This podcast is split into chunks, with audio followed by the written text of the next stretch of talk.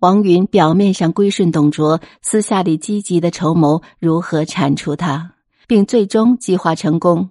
董卓身死，这一时期的王允不可谓不忠心。董卓死后，王允作为大臣有些居功自傲，再加上蔡邕事件，他失去了百官的拥戴。吕布也逐渐与他不和，又因处置董卓的嫡系部队凉州兵一事，导致李傕、郭汜和樊稠等人打着为董太师报仇之名，率军进犯长安，要求杀掉王允。吕布兵败出逃时，曾经要带上王允一起，但是王允不愿弃下国家和皇上，断然拒绝。最终，王允向当时的汉献帝行完最后的君臣之礼。走下城楼，被当场处决。由此可以看出，王允虽做错过一些事情，但他仍然算得上是一个忠臣。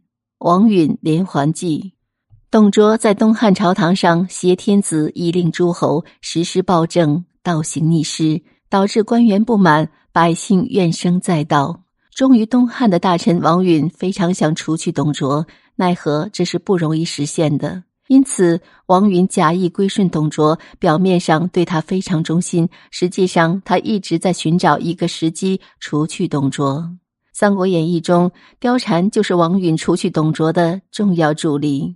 王允看到府中的貂蝉色艺双绝，且他又表示愿意为自己分忧，遂心生一计。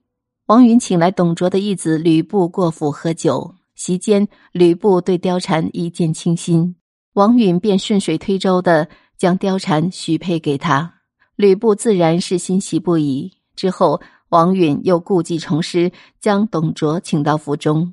好色的董卓见到献无助兴的貂蝉，被其美若天仙的相貌所迷。王允见此情形，表示愿意将貂蝉献给他。于是，董卓便连夜将貂蝉带走了。而另一边，吕布苦等貂蝉不得，来到王允府中。方知心上人已被义父强行霸占，再加上王允在一旁的添油加醋，这时的吕布已经对董卓产生了嫌隙。貂蝉嫁给董卓之后，为了离间其与吕布之间的关系，偷偷与吕布见面，哭诉衷肠。吕布咬牙切齿，想要将他夺回身边。这时，他们在一起的画面被董卓发现，董卓怒火冲天，用身边的画戟刺向吕布。幸得吕布武艺不凡，身形迅速的躲过了。之后，吕布来到王允府中，王允趁机说服其一起合作，共同杀掉董卓，为民除害。最终，董卓在进攻途中被吕布所杀。这就是后来有名的连环美人计。